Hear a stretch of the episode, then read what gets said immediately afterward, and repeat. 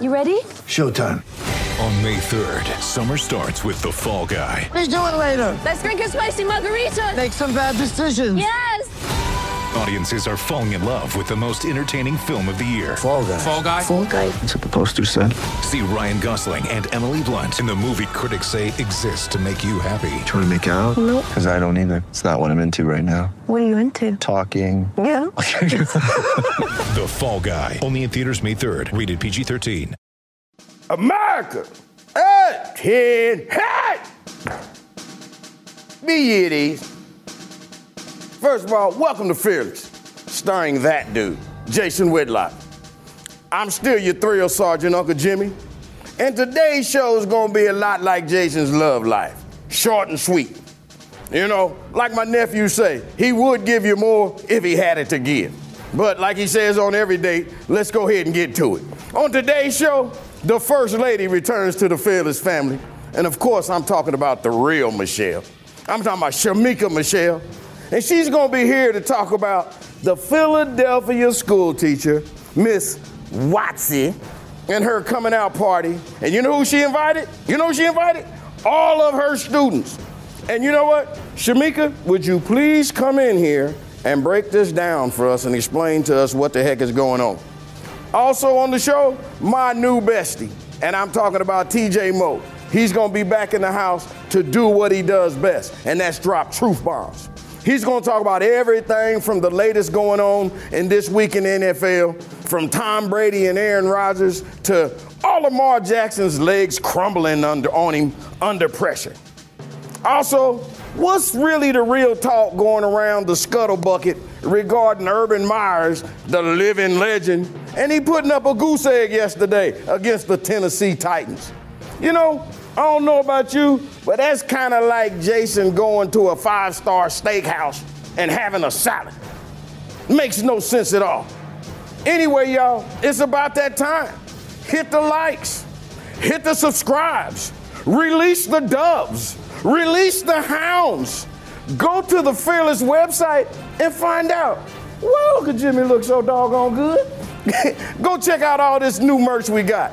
Get 20% off until Christmas. Go to shopblazemedia.com backslash fearless. Now, ladies and gentlemen, I present to you the big boss. We call him Sir Hot Sauce. His mama called him the human garbage disposal. Ladies and gentlemen, I'm talking about my guy, Jason Whitlock.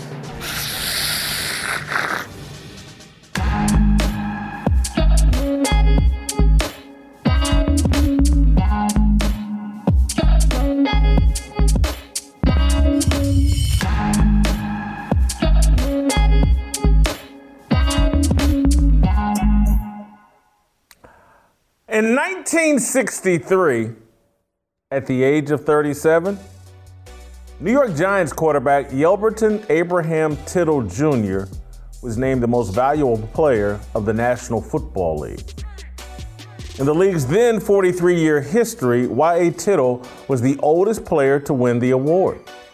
Tittle held that distinction for the next 50 years until Peyton Manning, older by seven months, won the award in 2013.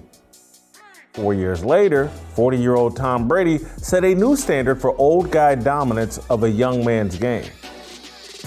This year, another quarterback older than Tittle is likely to be named the MVP of the National Football League. The leading candidates are 38 year old Aaron Rodgers and 44 year old Tom Brady. Think about that. Of the 10 oldest active NFL players are the front runners for MVP. This is good for TV ratings. Brady and Rodgers are handsome superstars with brands nearly as pervasive and strong as McDonald's and Coca Cola. But their dominance of football does not say th- good things about the NFL. Football rules makers, in pursuit of player safety and points, have made the game far too easy. I do not say that to denigrate Brady or Rodgers. As a fan, I love watching them play. I respect their approach to the game. I marvel at their sustained discipline and passion. Football is a more enjoyable product with Brady and Rodgers than without them. My problem is their prolonged domination of the league indicates a reduction in the stakes and or consequences of playing the game. When you reduce the risk, you reduce the reward. You reduce the level of satisfaction among fans. Despite all of its corruption, the sport of boxing won't die because of the elevated consequences of the sport. At any moment, someone could get knocked out. That's exciting. It's why we tuned in to see Tyson Fury and Deontay Wilder three times, even though we know neither fighter is Muhammad Ali or Joe Frazier. Football used to be so punishing that the all time great quarterbacks retired at age 37 or 38, whether they really wanted to or not. In 1979, at the age of 37, Cowboys quarterback Roger Staubach had the best statistical season of his career. He threw for a career high in yards, 3,586, and touchdowns, 27, and was named to the Pro Bowl for a fifth consecutive year. He retired after the season. He suffered five concussions during the 1979 season and a six and six concussions during the calendar year. Football has significantly decreased the degree of difficulty. Hardly anyone talks about it. The old timers don't want to sound bitter or jealous of the modern players. Corporate media is in bed with the NFL. ESPN and Fox Sports' job is to promote the league, not analyze it. The former players leading the discussion of football on TV are simply happy to be cashing a check. They'd rather whine and cry about some perceived racial injustice than to discuss what's going on in the actual game. The truth doesn't keep the butter biscuits flowing. Emasculated emotion, tears, and racial division, that keeps the cash flowing. Speaking of tears, look, here's an example of what I'm talking about. And so you can't relate to that if you're white, but you can listen and you can uh, try to help because this is not okay. It's just not. Thank you for everybody that reached out to me. And um, like I know it's getting better, but it's not better, better yet, and better for everybody. And um, you know, like we just got to keep, you know, staying together, man, and just doing what we can. Yeah. And for us to be moving back and not forward in 21st century, like I said, man, National Football League, this hurts me. The clock is ticking, man. I'm sorry. That's what passes for groundbreaking commentary about football. Men crying, men whining, doing everything but dealing with what's actually going on in the game. That's how you keep the checks flowing in corporate media. Stir a little racial division, shed some tears, act emasculated, act feminine, act like the Instagram model sitting next to you knows just as much about the game, or, or you know, connect with her. No one wants to actually discuss what's going, in the going on in the game. So we pretend that what Brady and Rodgers are doing is just as difficult as what Tittle, Roger Staubach, Terry Bradshaw, Joe Montana, and John Elway did. It's not. Tom Brady knows it's not. Listen to what he said in September during a panel discussion with his Buccaneers teammates. Watch this. I think the one thing about football that's changed over the years, which I think is really hard for someone like me who's played a long time to watch, is like there, it's not being taught the right way. Like a quarterback should only throw the ball to certain places because your receiver is in danger of getting hit. For example, when I used to play against Ray Lewis, mm-hmm. I wouldn't throw the ball to the middle of the field because he would he he'd go after you and he would hit like and we didn't always have the biggest receivers, but he would hit him and knock him out of the game. Mm. And now any every hard hit is a penalty on the defense. So I feel like they penalize defensive players for offensive mistakes. Mm. So like if a quarterback, I was watching the Chicago Bear game, the, quarter, the quarterback like, messes up, doesn't see the blitzer. And, or the line screws up. I don't know what happened. But the quarterback or the line on offense, the defensive player comes in and hits him hard, and they throw a flag on the defense. So they've almost moved the protection of your opponent to you, mm-hmm. as opposed to where it should be, which is on yourself. Like if you're a quarterback, you got to protect yourself and your players. It shouldn't be the responsibility of your opponent to protect you. Mm-hmm. And I think that's a real. It's it creates really bad habits for players because you feel like I can basically do anything. I could run and not slide. I can throw the, my receiver into any coverage and not have any repercussion for it. The only thing they're going to do is they're actually going to blame the defensive player for making a good solid hit, and now the defensive player is going to feel like, oh, I can't do that, even though I feel like it was an offensive mistake. So in the end, I think it's a really disservice to the sport because Yeah. the sport isn't being played at a high level mm-hmm. like I, I believe that it once was. It actually deteriorates because you're not teaching the players the reasons and the fundamentals of what the sport should be. This is why I have so much respect for Tom Brady. He's not afraid of the truth. It's we are. There was so much truth in what he just said. I mean, incredible. tr- That goes way beyond football. When you remove consequences, you end up hurting everybody. When there's no accountability, when when you can feel like, oh my God, my mistakes are going to be covered up by someone else. They're going to be rationalized and excused. It creates the feeling that you can do anything. You can go out and smash and grab. You can go out loot and burn. You can do anything because there are no consequences for your bad behavior, for your mistakes. It's incredible truth that Brady was speaking there that goes way beyond football. The world, we've turned the world upside down. And football is just a microcosm of a culture that is anti consequences for negative behavior. We can see it in football and we can apply it to the rest of society and the rest of our lives. Tom Brady put it all out there and everyone's just ignoring it, letting it go by.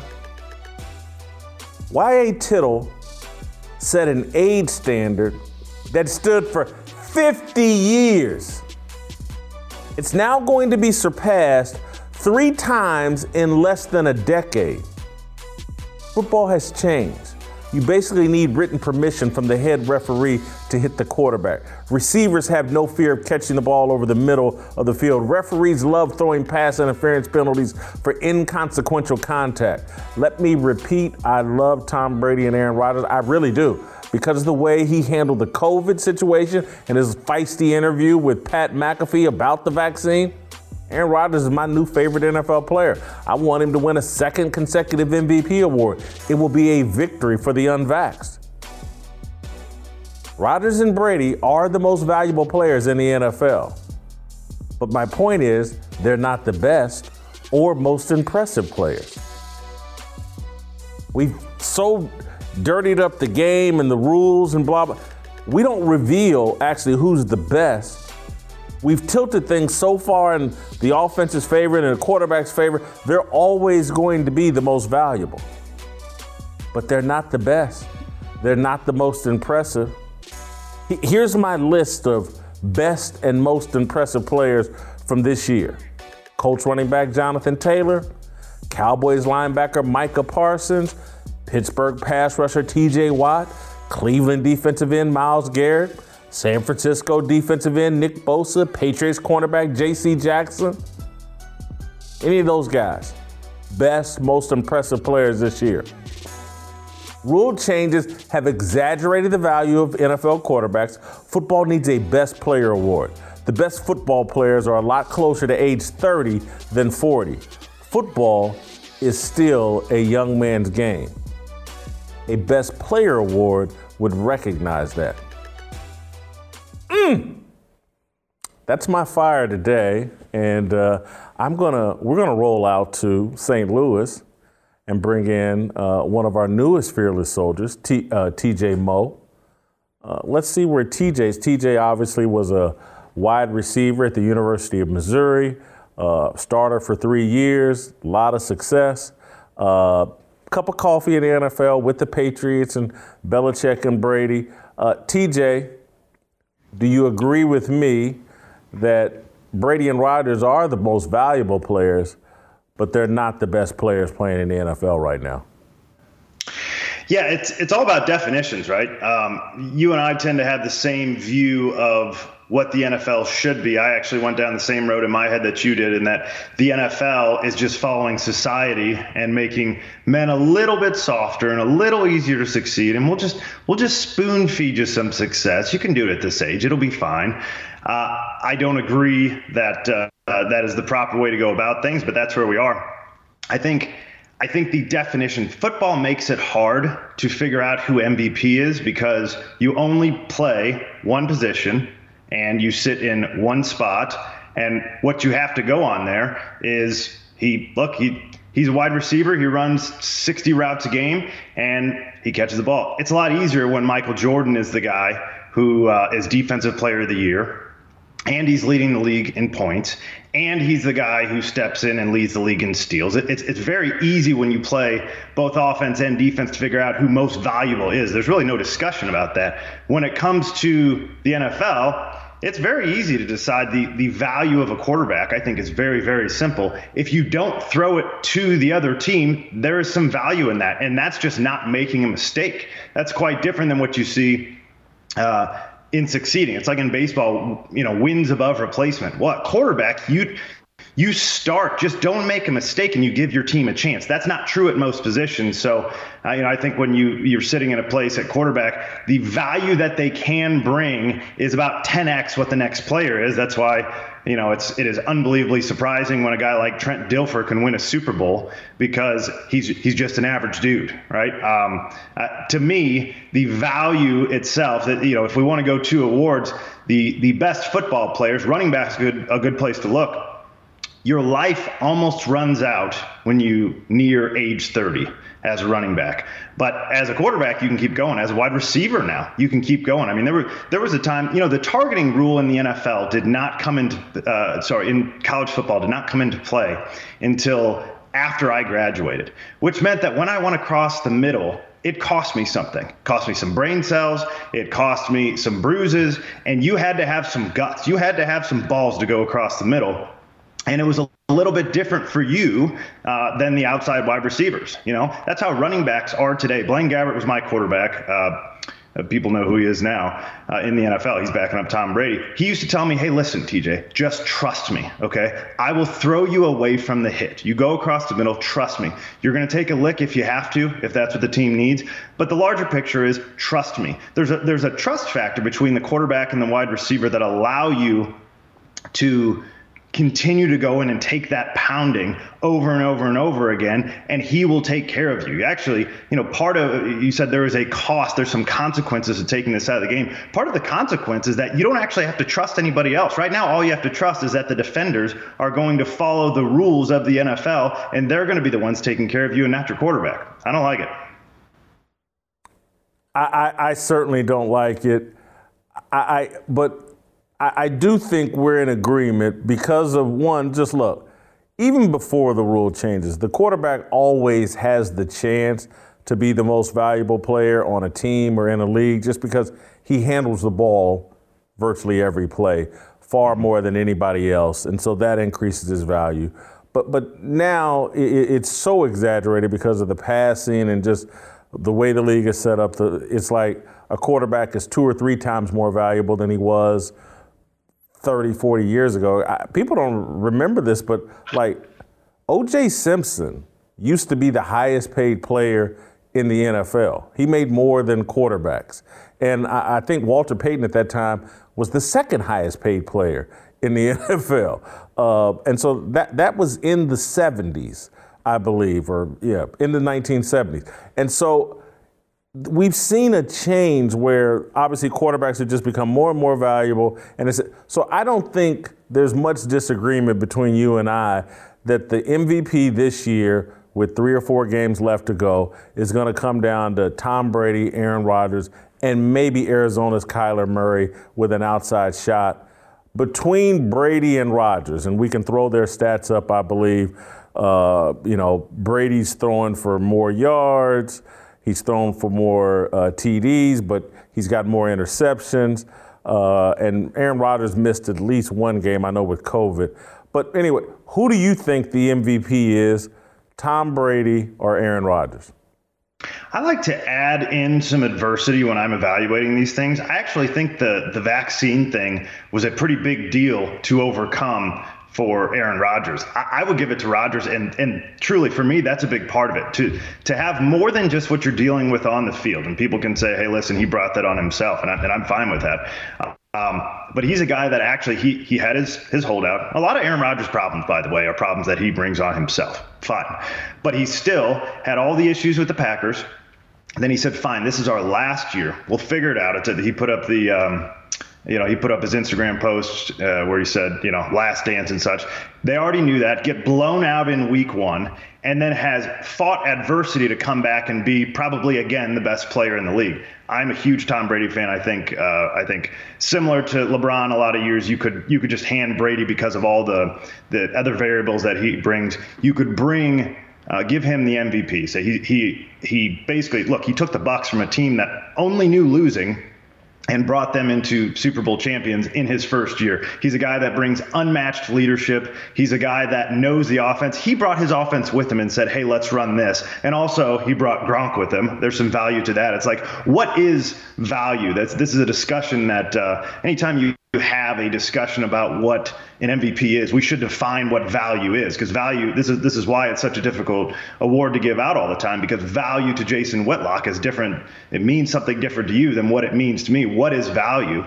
So, from an overall value perspective, I think Brady has been the most valuable player in the league for a very, very, very long time. What I think is likely to happen if if this year goes and continues the way it is, it's probably going to be Aaron Rodgers, and I'm with you. That's a win for the unvaxxed. Well, just remember the AP basically decides the most prestigious, uh, most valuable player award, and so that's voted on by the media. And there may be some backlash for Aaron Rodgers for hmm. misleading the media about his vac status. So that could throw. Let's take valuable out of the equation and I'm even going to take best player out of the equation, and because I do think this is an easy to understand word, impressive. The most impressive player to me this year in the National Football League is Micah Parsons, and it's because he's a rookie and the impact he's having on the Cowboys and their defense. Uh, he looks like a young Lawrence Taylor right now. To me, he's the most impressive player in the league, and I, I, think there's, you know, from T.J. Watt to Jonathan Taylor, the running back, the there's other candidates. But for a rookie to come in and do what Micah Parsons is doing on a team that has a chance uh, to win it all, I, I'm just very. He's the most impressive player in the NFL to me this season. I think that's fair. I think that's totally fair on, on a team that's had some ups and downs too. I will say, even, I mean, this is why I like to define terms so much because impressive has its own variables, right? Is it more impressive that TJ Watt continues to do it even though you have film on him? Or is it more impressive that Micah Parsons can do it when nobody has any film on him at all? I mean, there are layers and va- and variables to everything we decide. I've been a TJ Watt guy for a long time. Um, anybody who can go in with a team, especially with you know somewhat of a, a struggling offense, goes out and makes plays over and over and over and, and even makes the small plays like we saw with Lamar on the two point conversion. Just be there. Just be in the way. Know where to be. He's similar, you know, uh, we just heard Tom Brady talk about Ray Lewis. Ray Lewis impacted every single play when he was on the field. That's impressive, whether you're standing in the right spot. Troy Polamalu was a guy who had unbelievable instincts. He knew when to jump over the line and figure things out. That's impressive. So it's like, even there, there are so many layers to what impressive means, and we should define the terms before we have the discussion. Because I agree with everything you said about Micah Parsons. I would just take T.J. Watt because I think impressive means something a little different to me than it does to you. All right, let's move on. Uh, the Brady Rodgers discussion will be there. Uh, both of these guys keep winning games, and Brady had another come from behind. But uh, there's something going on over in the AFC. You got two streaking teams the Kansas City Chiefs and the New England Patriots. The Chiefs have won six straight. The Patriots have won seven straight.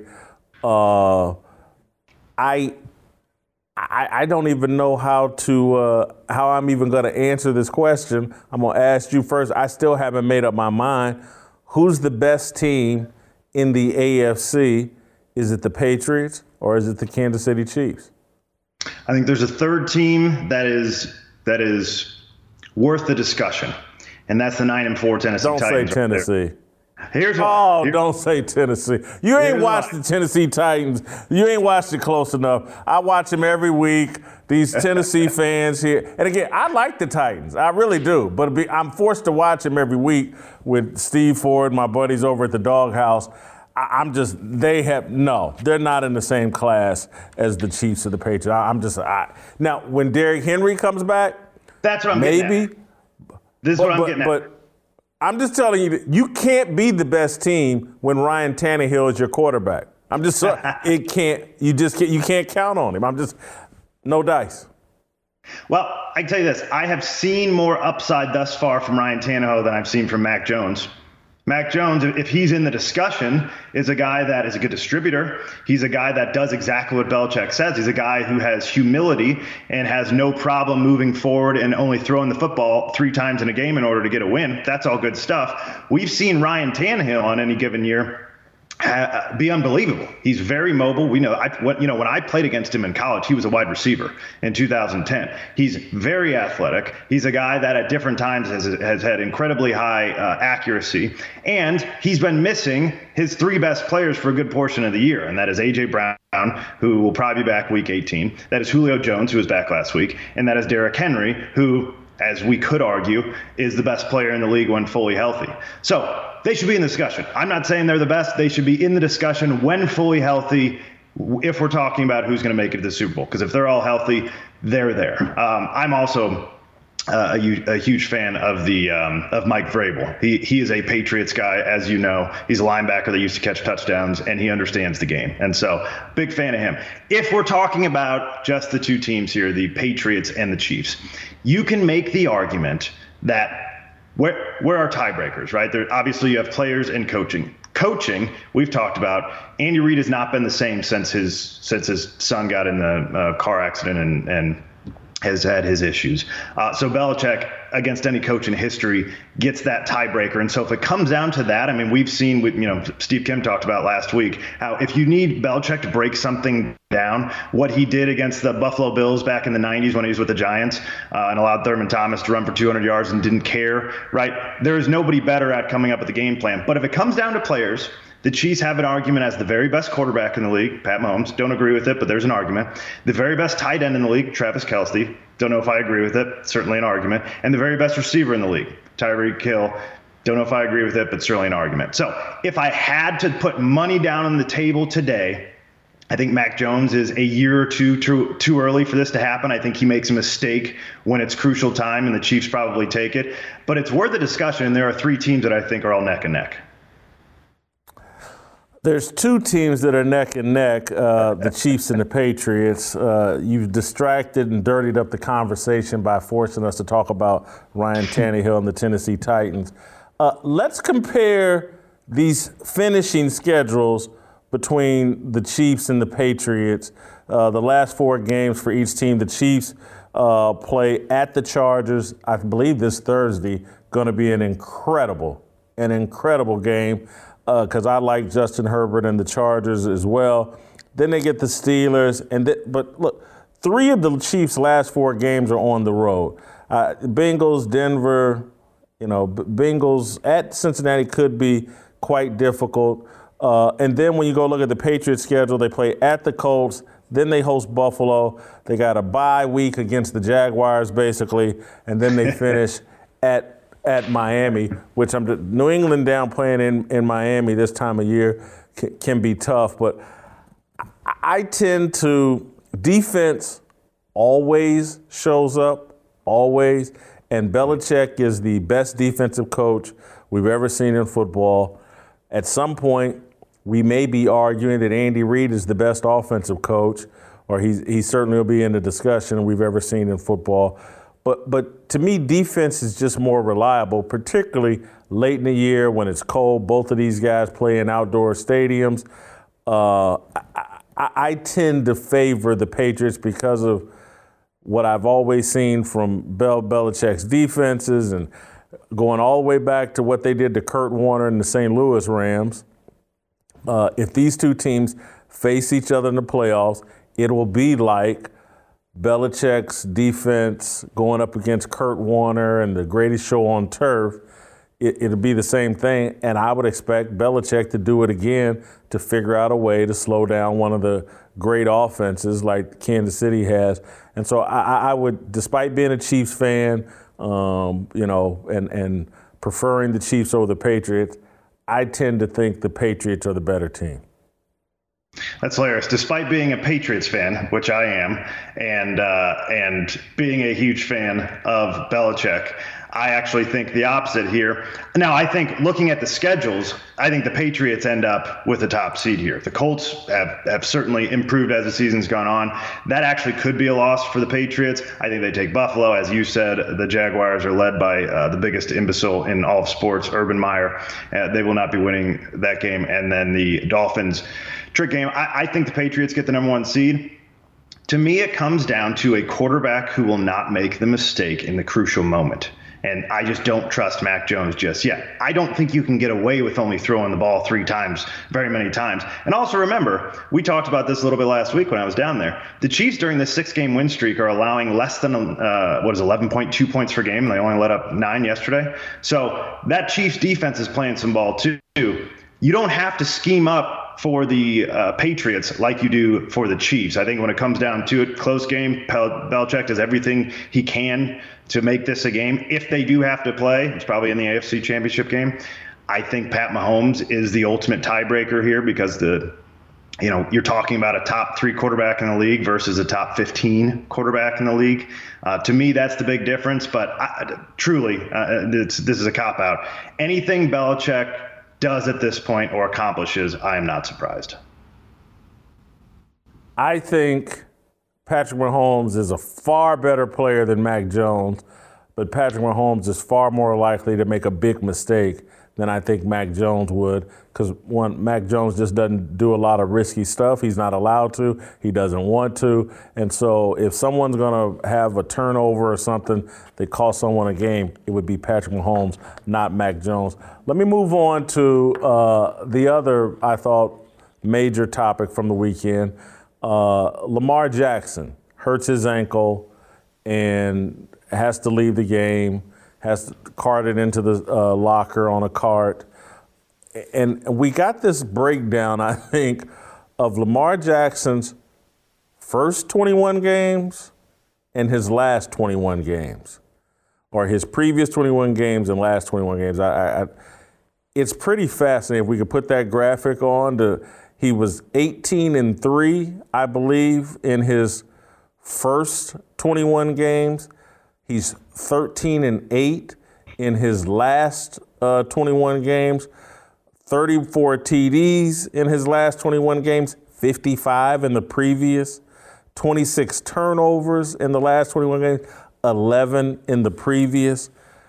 I'm not, th- there was a moment five, six games into this season where Lamar Jackson was in the MVP conversation. Uh, that moment has passed. And and you said it, I believe, last week that you wouldn't pay him uh, the big money that he'll be expecting this off season. And now with him with an ankle injury, uh, you know, I, I, I think Baltimore has no choice but to pay him. But but I, I'm just I'm wondering if Lamar Jackson's and, and I can't believe because I earlier this season I was all in on Lamar Jackson and pay the guy the money, and he's going to have a 10 year run as uh, an elite level quarterback in the NFL. And now I'm not so sure. You, the injury bug creeping in, and then when you just look at these last 21 games as opposed to the previous 21, there's reason for legitimate concern about Lamar Jackson. To break down a little further the stats that we just had on the screen, he has had more than twice as many turnovers during the last 21 games as he had the previous 21, and he's having about a touchdown less per game. That is pretty unbelievable. So he went from MVP, unbelievable, to a guy less touchdowns, double the turnovers.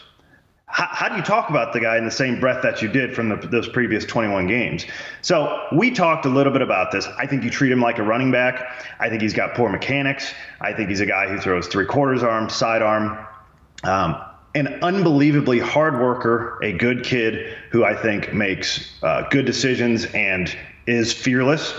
I think the problem that you're dealing with is be, you have to treat him like a running back because of, as you said, the injury. Okay, so so he's a guy that has taken.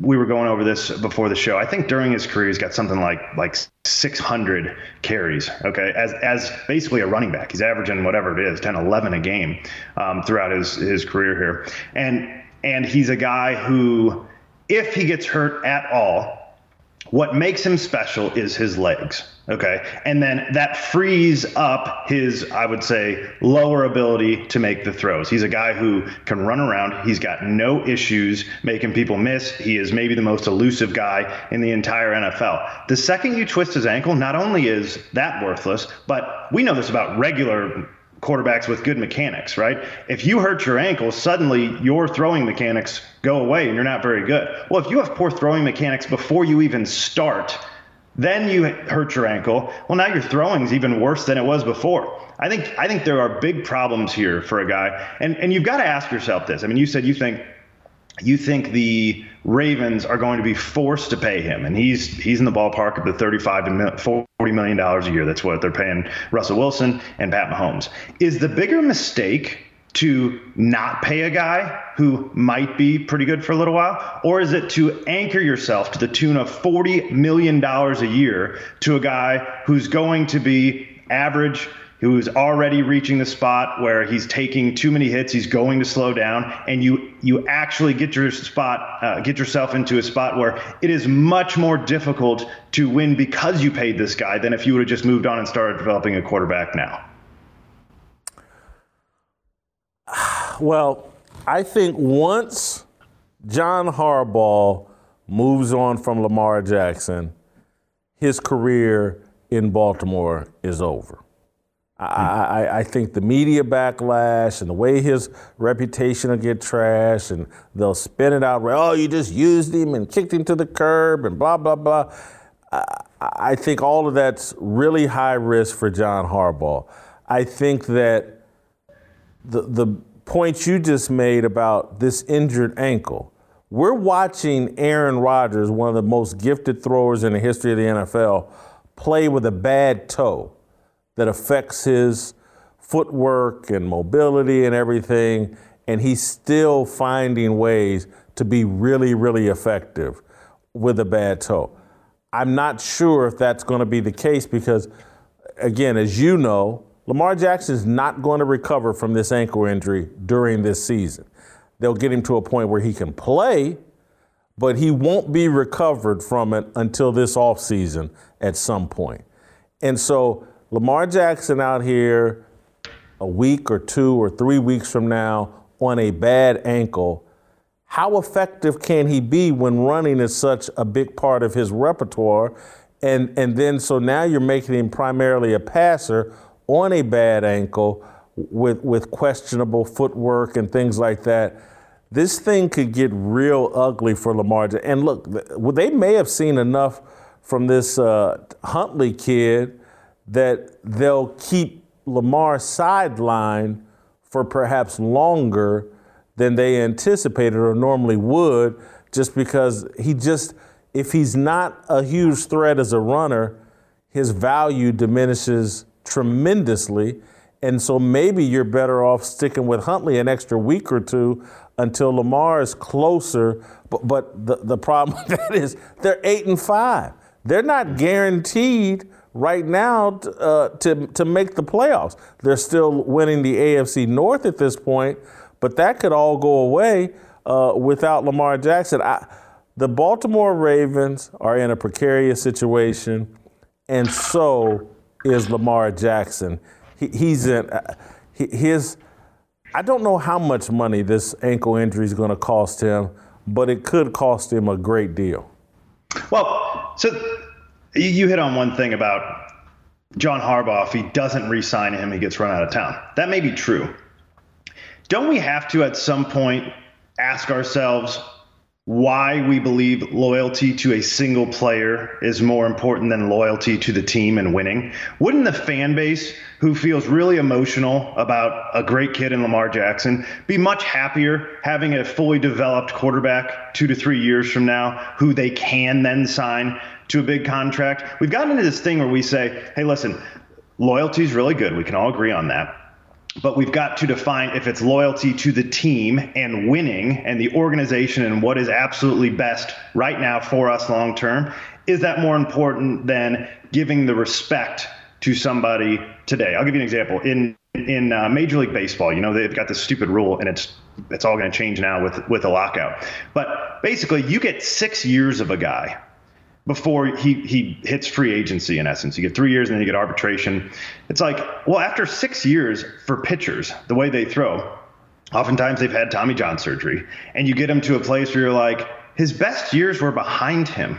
You know, and if you go further past that, maybe after the six years, some of the time they were in, in minor league baseball, it's like these guys are like 34 years old. Albert Pujols is a great example of this. Love the guy to death. I, I play in his, um, does a lot of charity stuff in St. Louis that I still do. The Cardinals weren't going to pay him crazy money because they knew that would have been crazy and would have hamstrung them for the future. The Angels did, and he was nearly worthless the back end of his contract. What is it about the loyalty to a player that is more important than the loyalty to the organization that has been around for decades compared to a guy who's been there for three years, six years, whatever it is, who's been great, brought you a lot of wins, but you're happy because he brought you a lot of wins. If he doesn't bring you those wins in the future, is it worth paying the guy $200 million as a thank you for what he did before? It's not, but in a game like football, where, you know, th- these guys are risking their health, take, playing a, a, sport that, even though I ripped it earlier for how much easier it is than previously, but it's still much more high risk than most sports. And so mm-hmm. you, you and, and particularly Lamar is such a good person and has handled everything so well, and he's given his all. And we have this, whole, and I blame the NFLPA for this because if there was no rookie wage scale, and these contracts that they're locked into basically coming out of college, if we could throw that away and Lamar Jackson could have been properly compensated the two or three years when he was playing at an MVP level, then all of a sudden it's easier to say, you know what, man, we, we this dude got paid out, and when he was super productive, he was making 20, 30 million dollars a year, and now we're moving on, and I think fans would be good with that. But because of the rookie wage scale and all that, it, it, it feels like, man, Lamar's been given a level of production that he hasn't been properly compensated for. And so people feel like the Ravens owe him something. But let's, I want to show a few more of these interesting tidbits and facts we uncovered. Uh, Lamar Jackson has recorded multiple total TD games in three of his 12 starts this season. That's 25%. Had multiple total TD games in 22 of 30 starts combined in 2019 and 20. That's 73%. Now that's all, that's a drop from 20 or from 73% dropping all the way down to 25%.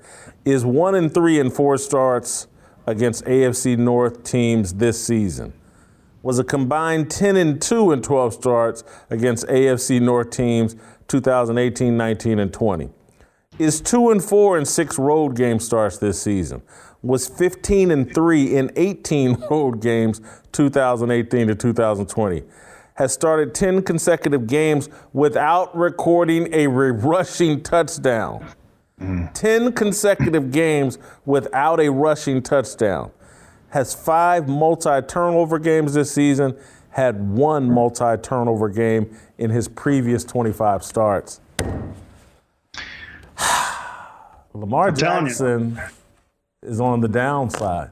He's slot. He this is this looks like a different version of Cam Newton. Cam Newton was never likable, uh, and so Lamar very likable, but whew, it, it, these the running quarterbacks. It's it's rough.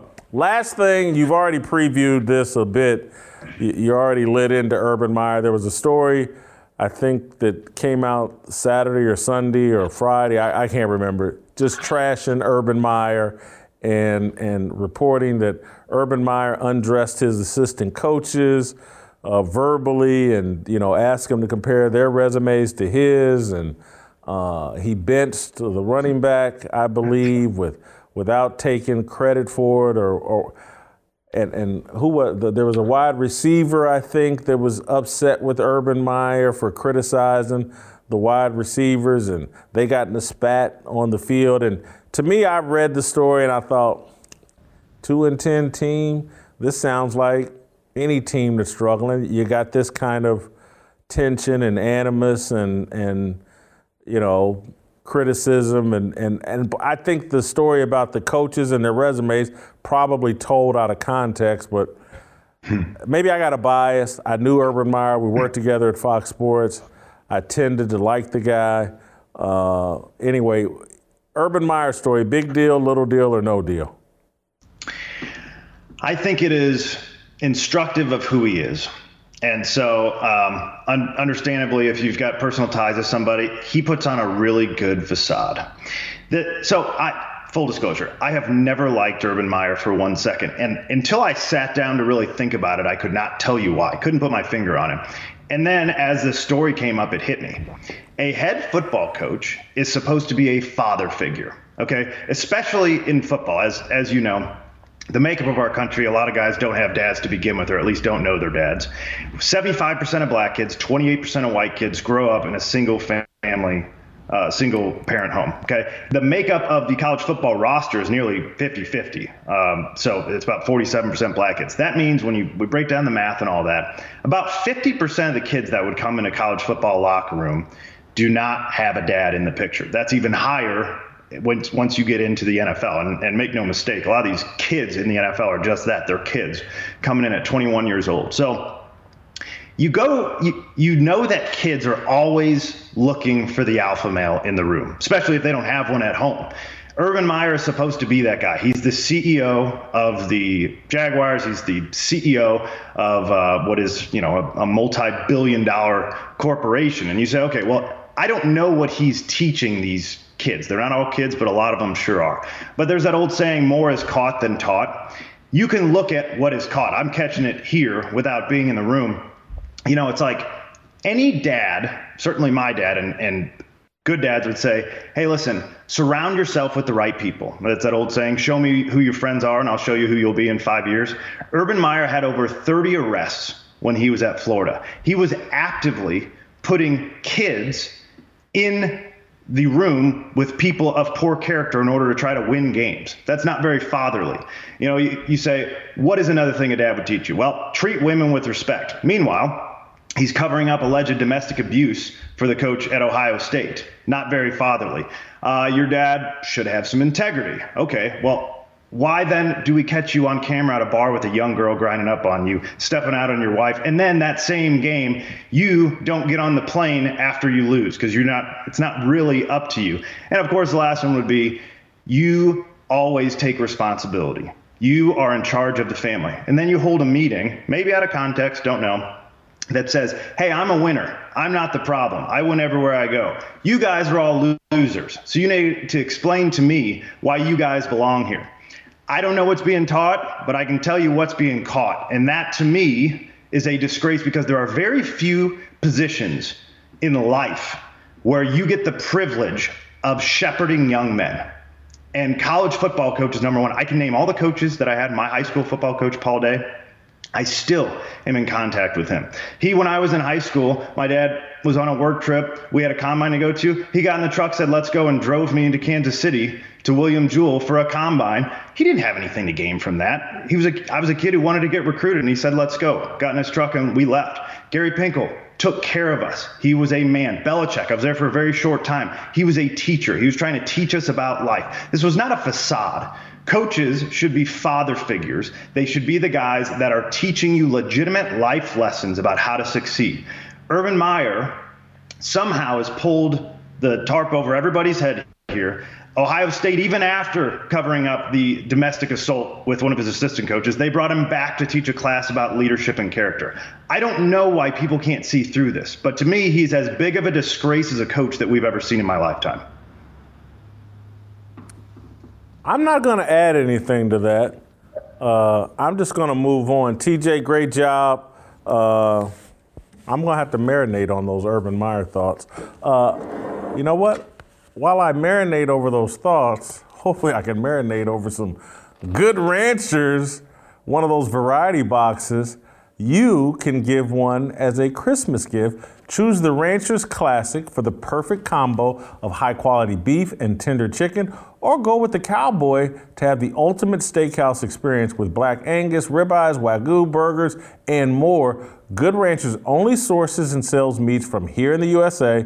Most of what you find at the store is imported from who knows where with who knows what in it, and every piece in your order is individually wrapped and vacuum sealed to lock in flavor and freshness for up to one year. Whether you eat it that night or three months from now, it will be the best meal you've had each time. Give a gift they'll remember for years to come. Give a gift you actually know they'll use.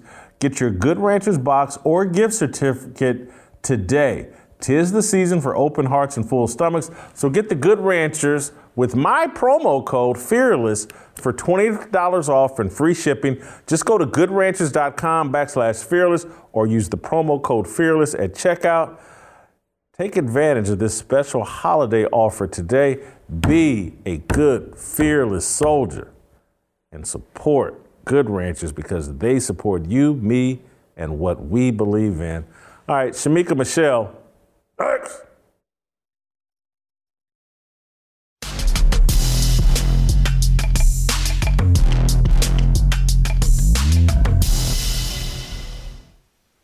Right, welcome back. Uh, time for uh, Shemeka Show.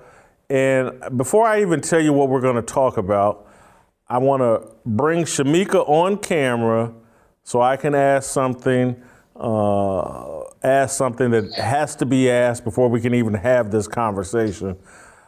Shemeka, are you okay if I talk about how good you look today? I'm okay, and I I would appreciate it because I'm not happy.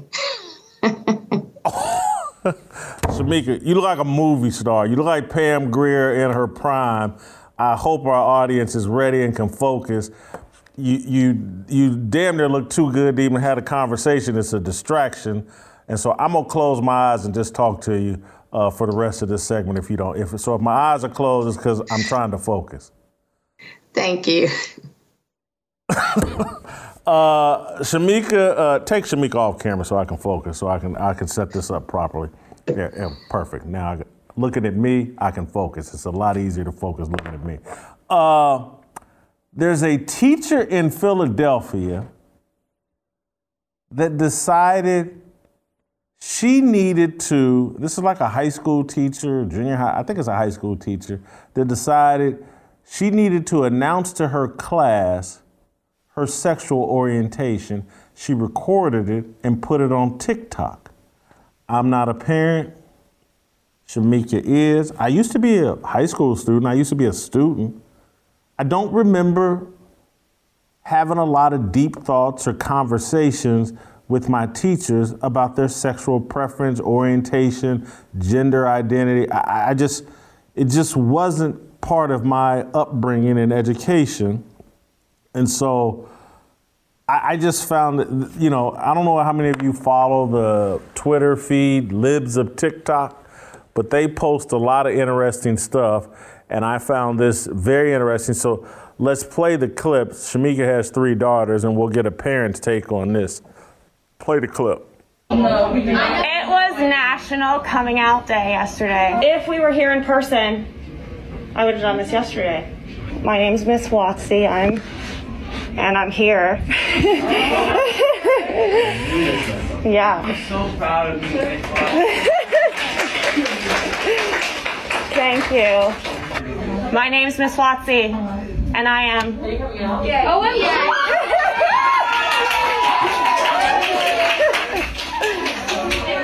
I'm Miss Watsy, and I am. So,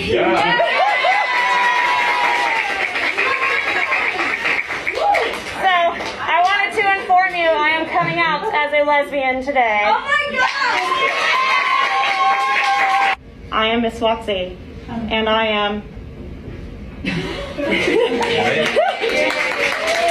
I am coming out as a le dollar bean to all of you. Thank you so much. What does that mean? A le dollar bean is a lesbian if you're not on TikTok.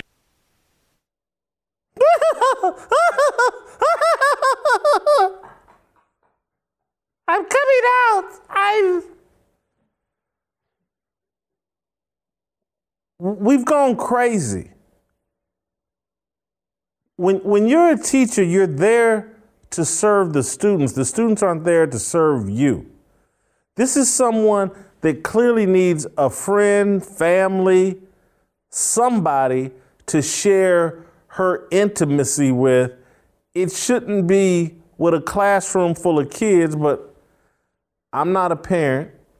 That's why we're going to consult a parent, a parent of three. Uh, Shemeka Michelle, your thoughts on Miss Watsy? I think it's disgusting, and I agree. It's it's it's a personality disorder. These teachers are looking for friends. When my daughter was in middle school, she had a teacher who must have had some type of fight with her lesbian lover before she came to school. She had them do an activity to you know apologize so they were writing her notes and then she you know they had to make these signs that she wanted to video them holding the signs up telling her lesbian lover that she apologized. I had to go to the dean and talk to the t- to the dean and say even if she was straight i would have an issue with this. This is math class. I don't understand what this has to do with learning. And if my daughter was one of these kids that were behind i really would have been upset because you're taking time out from instruction to apologize to your lesbian lover. This shouldn't be any business of a child when I was in school, I rarely knew if my teacher was married, if she was single. Now they want you to know, oh, not only am I with someone or whatever, I'm gay or I'm bisexual or this this to me has nothing to do with school and it's inappropriate and it should not be there. There are some things that should just be left at home. When you come to school, come to teach. Friends are made on the playground. They should not be made between the teacher and the student. When I was in high school, we had a uh, gym teacher, Mrs. Parrish. Uh, she was also our basketball coach and a great basketball coach, and led a successful girls basketball team. Uh, you know, everybody liked and respected Miss Parrish.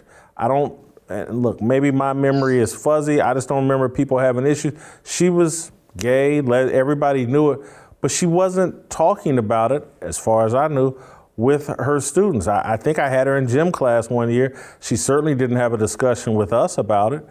Uh, I, I just, I'm just shocked at how we've gotten to the point that American kids are struggling with reading, writing, arithmetic, history, science and and I'm now getting a, a look into these cl- uh, classrooms, and it's like we're in there having conversations about sexuality and and dating and all this other stuff. That that should be left to the parent and their child. It's like all the lines have been broken, and the state and the school system thinks it's their job to teach your kids everything rather than just a few specific areas.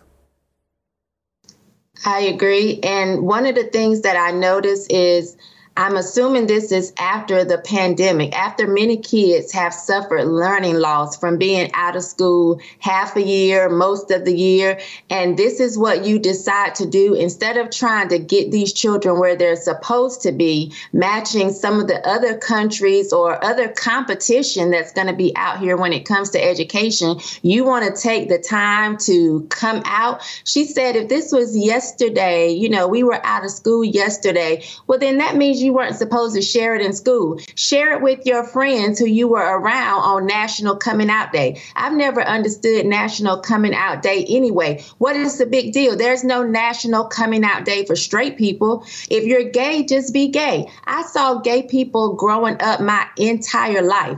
We all accepted them. That's just who they were. Now they want to make this big deal about it, but say they want to be treated the same. Well, how do you want to be treated the same when you want to make everything about who you go to bed with? That's treating you differently. So it, it, doesn't make sense to me. And I just think this really has to be some sort of personality disorder, and we are not checking it. Like, I don't understand why we are allowing this in school. And you know, if the a child is hungry, feed them. If you see that a child is homeless, I know there are programs set up to make sure that child can get to school, have clothes, and have food. But these are certain programs that are set up for certain children. You are putting this type of information in front of kids who are coming from a stable home or homes that are not having these type of issues, but you feel it's your place to give them a what they call a safe space. My child is safe at home and not having to deal with that type of ridiculousness. I'm going to give you another example uh, to comment on. I'm not even sure what state this teacher's in, but there was another video of a teacher who uh, either went on TikTok, just recorded a video talking about he's cross dressing or he, he, he's cross dressing within his school system, and none of the, the administrators aren't, no one's saying anything to him or her about it. It, it. Anyway, let's watch the video and then I'll get your comment. I mean, my kids seem to like it, so I'm probably going to keep doing it. Uh, but thanks for the comment. I really appreciate anyone reaching out. Look for teaching the children tomorrow. Feels very Harvey Milk meets Harvey Dent. I'm here to recruit you. The fit check.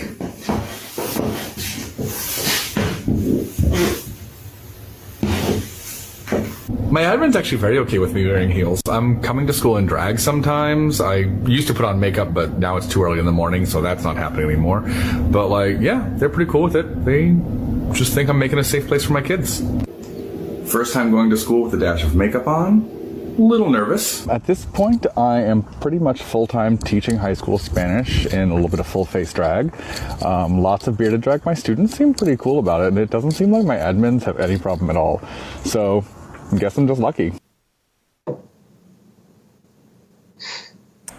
I, he made it crystal clear. He's there to recruit. They're there to indoctrinate. That, there just seems to be an agenda here of I'm not here to teach Spanish. I'm here to teach you about loving drag queens and just I, I, what's going on here. This really does make me sad it's sad because we don't have standards. In every other job, you have a standard, you have a certain requirement. If I worked for McDonald's, I could not come in dressed in full Burger King garb, like I identify as somebody that makes Whoppers today. They would clock me out and show me the door. If I go to a doctor, the doctor is dressed a certain way every day or when I get up here, Jason, I'm in the comfort of my own home. Most of the time, I'm only dressed from the waist up. However, that doesn't give me the freedom to stand up in my thong like she had dumps like a truck, truck, truck, thighs like what, what, what. You know, that's that we have standards. Everybody has standards except for teachers. Teachers used to come in dressed very classy, dressed very nicely. Now they look like they rolled out of bed and they allow them to come to, to work any kind of way. You are coming to work. Whatever you do outside, you know, outside of school time on your own time, that's your business. But when you come to a job, you should have standards, there should be requirements, and you should have to meet them in order to keep that job. When my kids were in the same school that I was just talking about, they had a dress code. They had to wear navy blue bottoms, white tops, and for a long time, all black shoes. Girls could not get their hair colored in unnatural colors. Boys could not wear earrings. Boys could not wear their hair long. these were the rules, these were the requirements. And I'm not sure why now rules are just tossed out of the out of the door. Why now can teachers just do whatever they want to? But we're not even holding them to these same requirements when making sure our kids can read, making sure our kids can write. The way I see people struggling between Y O U R and Y O U apostrophe R E, we we need to get back to the basics. That's what we need to be talking about. We don't need a big burly man stuffing his kin size foot into Barbie slippers. Children learn by observation a lot of times when it comes to gender roles. So if you have a little girl that's always watching her mother cook dinner, then she says to herself, okay, a woman cooks. If you see a little boy, if he watches his father fix things, then he says to himself by observation, oh, men fix things. When you have this type of confusion coming in the classroom, it's out of order. It's it's just completely out of order. And somebody we need to step in and do something. Thankfully, my kids are older, but if I had younger children who were being, you know, they were trying to give them this impression that this is okay, I would have a problem with it for sure. Shemeka, I, I, I watch all of this and, and just think that if I were a parent, I would be homeschooling my kids. Uh, and and it, it just, because a lot of people are going that direction. But in order to homeschool, you pretty much have to have two parents in the same home. You need a nuclear family. And so when I look at the attack on the nuclear family and how everybody say, "Oh, you don't need a nuclear family," and blah blah blah, and and, and it's it's unnecessary. And and I look at us as black people, like 75% of our kids, 80% born outside of wedlock, uh, and it's like homeschooling isn't an option for most of us, and so we're going to be relying on the government to educate our young people and this is the kind of foolishness that's again, as that guy said, my administrators, he's admins, administ- they don't care because they're afraid if they say something mm-hmm. to him, they could get sued or fired or start some controversy. So the guy can come in wearing heels and no one can say a word to him, and it can be drag queen story hour for the entire class, every class he teaches, I, I, out of fear. I, I just the society is just separating and separating and separating. People that have nuclear families are going to start leaning one direction and start homeschooling their kids and take them away from this chaos. And people that don't are going to have their kids indoctrinated into this life and lifestyle. And I just don't know if you can cohabitate together when the values are this divergent. Uh, so, anyway, thank you. Uh, great job as always. Uh, go to youtube.com slash Jason Whitlock. Uh, Uncle Jimmy, another parent, he'll be here. Perhaps we'll get his thoughts on what's going on in the schools, but he'll have a review of the show and we'll have an approval rating on Urban Meyer, who uh, TJ Moe slaughtered in a previous we'll deal with the remains of Urban Meyer.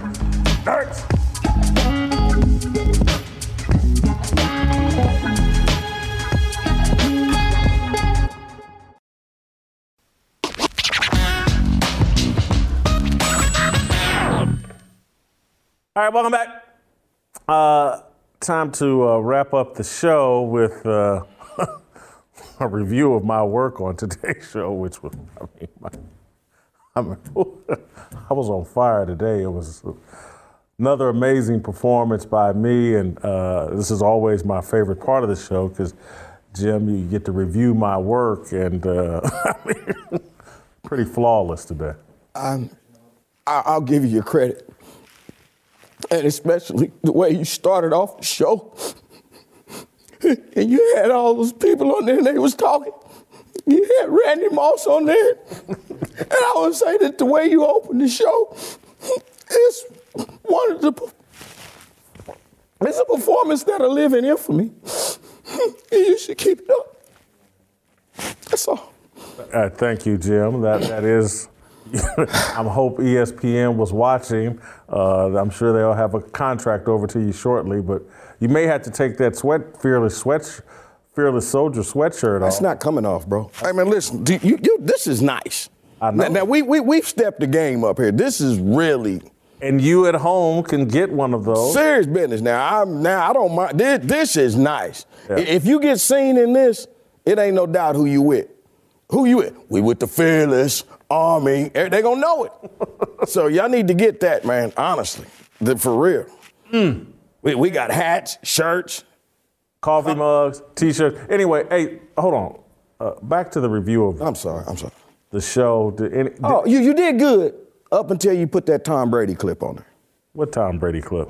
That, that's what I said. That oh, Tom Brady the Tom clip. Brady clip of him. I mean, because let, let me get this Yeah. right. Was Tom Brady complaining about other people getting preferential treatment? Was Mr. Tuck Rule, Mr. Brady Rule, talking about other?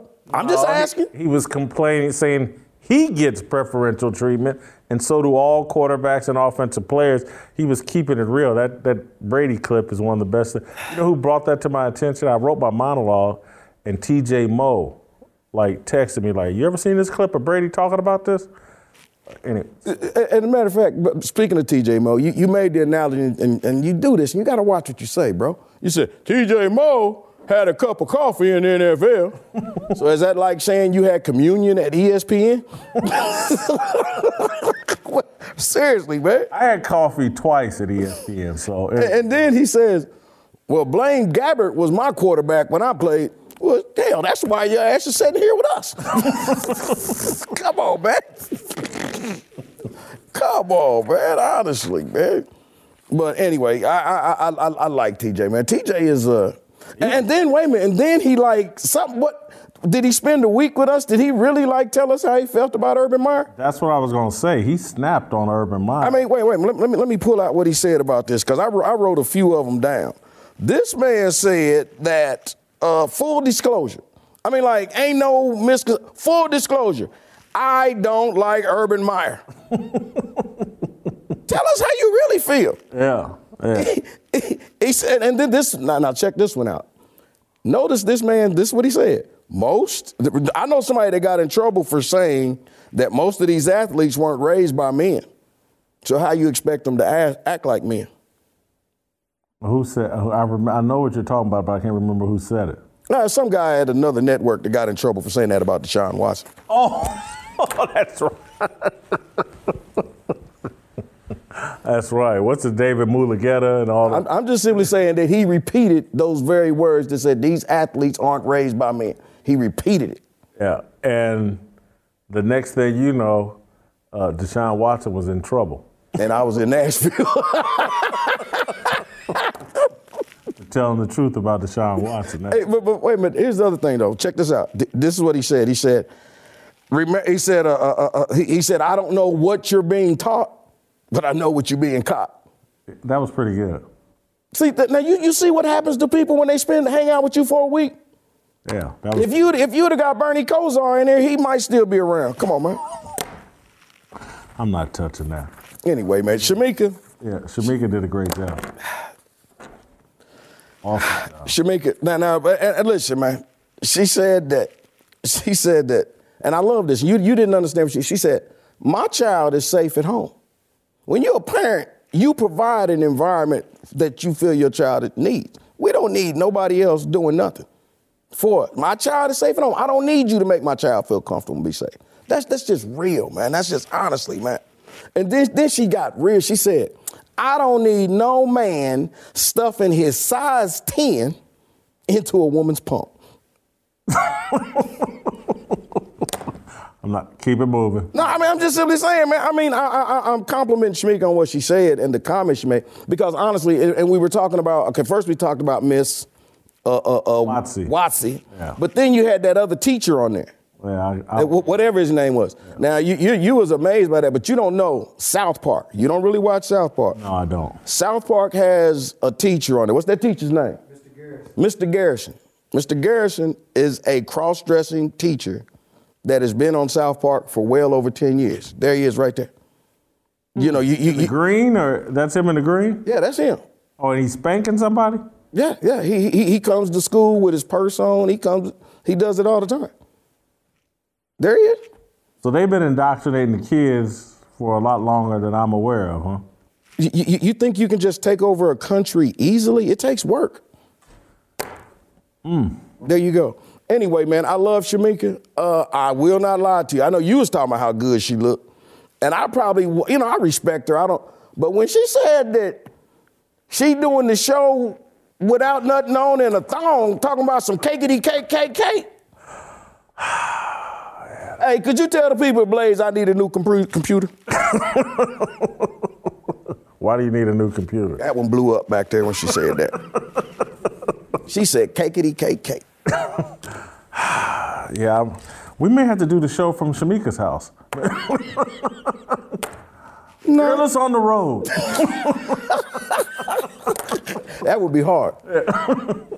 Stop it. All right, uh, let's get to uh, Urban Meyer and our approval score on the Jaguars coach.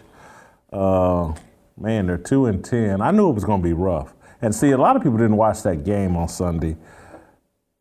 This is why I still job performer they're struggling, but I got him at a seven because it ain't all Urban Meyer's fault. Trevor Lawrence looks like hot trash right now. This dude threw four interceptions that were horrible on Sunday.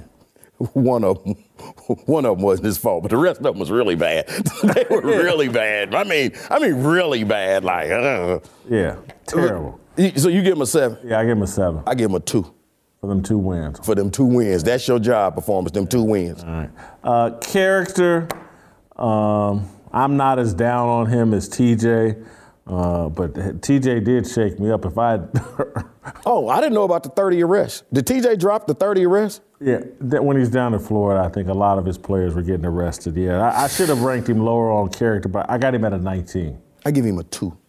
A two for Because this losing that he's doing here, this is out of character for him. And this ain't the Urban Meyer we know, man.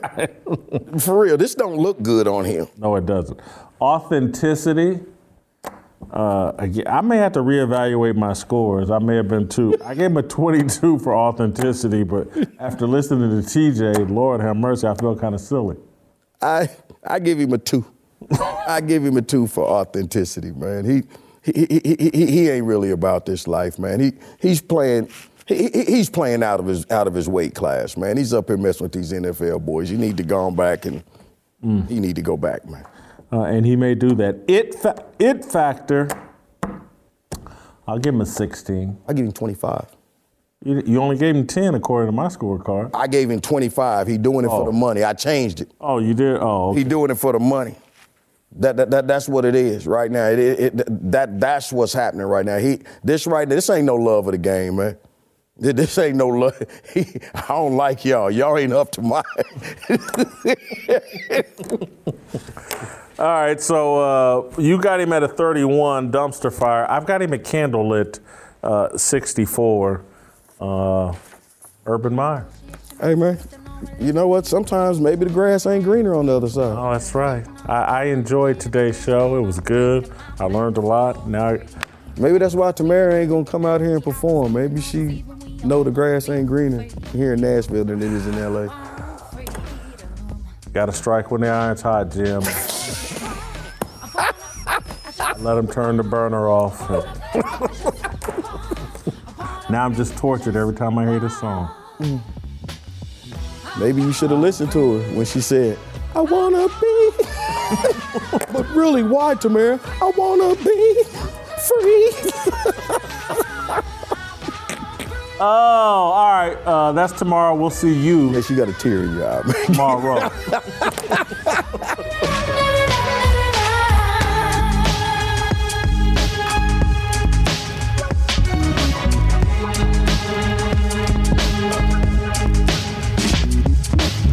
looking for the right sign, looking like it's my time, feeling all kinds of free. These words are our religion, all regrets and our decisions. We all wanna go to heaven with freedom. It's my obligation, no hate, discrimination. Raising up your hands for freedom.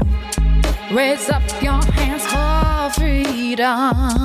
I just want, I wanna be, I just want, I wanna be, I just want, I wanna be, I just want.